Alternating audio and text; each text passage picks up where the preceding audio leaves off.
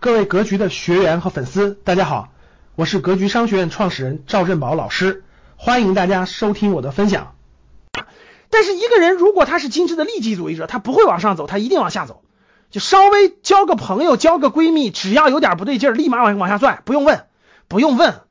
哎呀，整个行吧，哎呀，买个包包吧，哎呀，去那个那啥吧，所有的事都是往下掉的，你不信看着吧？能听懂吗？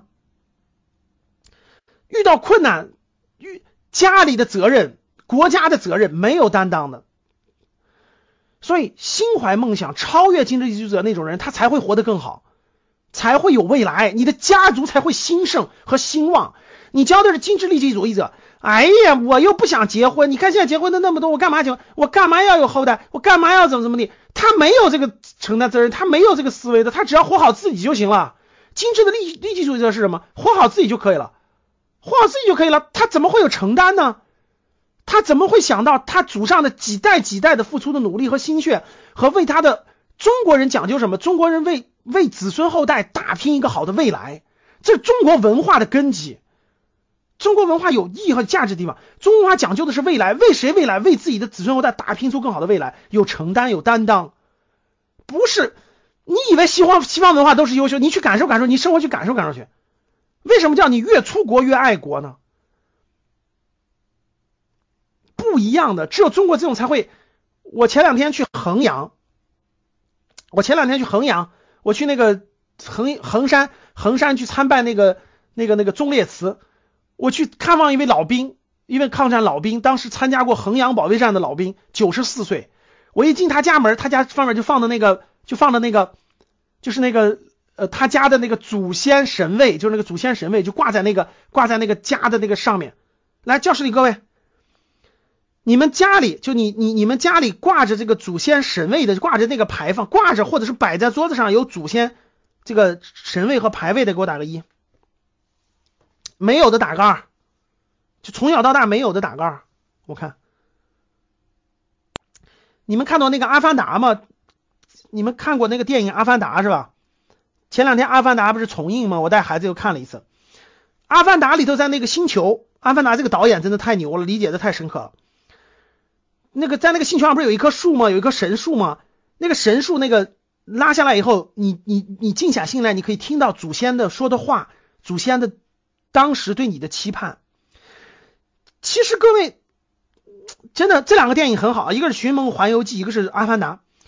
各位，你仔细想一想，我问一个今天的例子，你就明白未来了。各位，我想一想，你今天为什么去买学区房啊？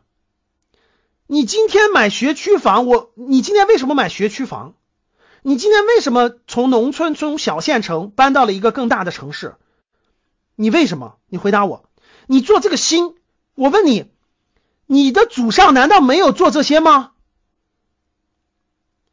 你今天付出的所有的付出的，你的上一代、上一代、上上一代、上上一代、上一代，哪一代没有做？你仔细想一想，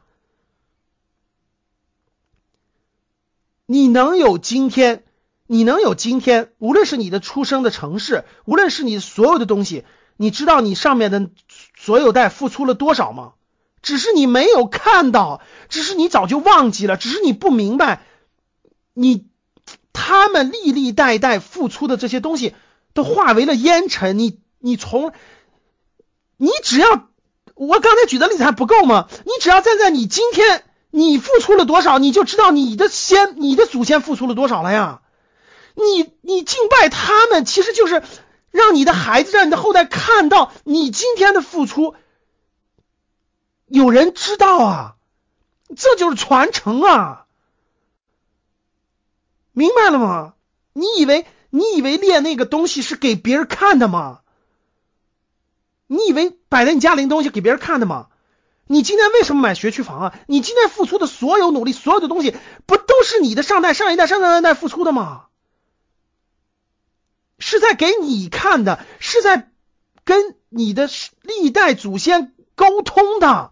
承上启下的，感谢大家的收听，本期就到这里。想互动交流学习，请加微信三幺幺七五幺五八。二九三幺幺七五幺五八二九，欢迎大家订阅收藏，咱们下期再见。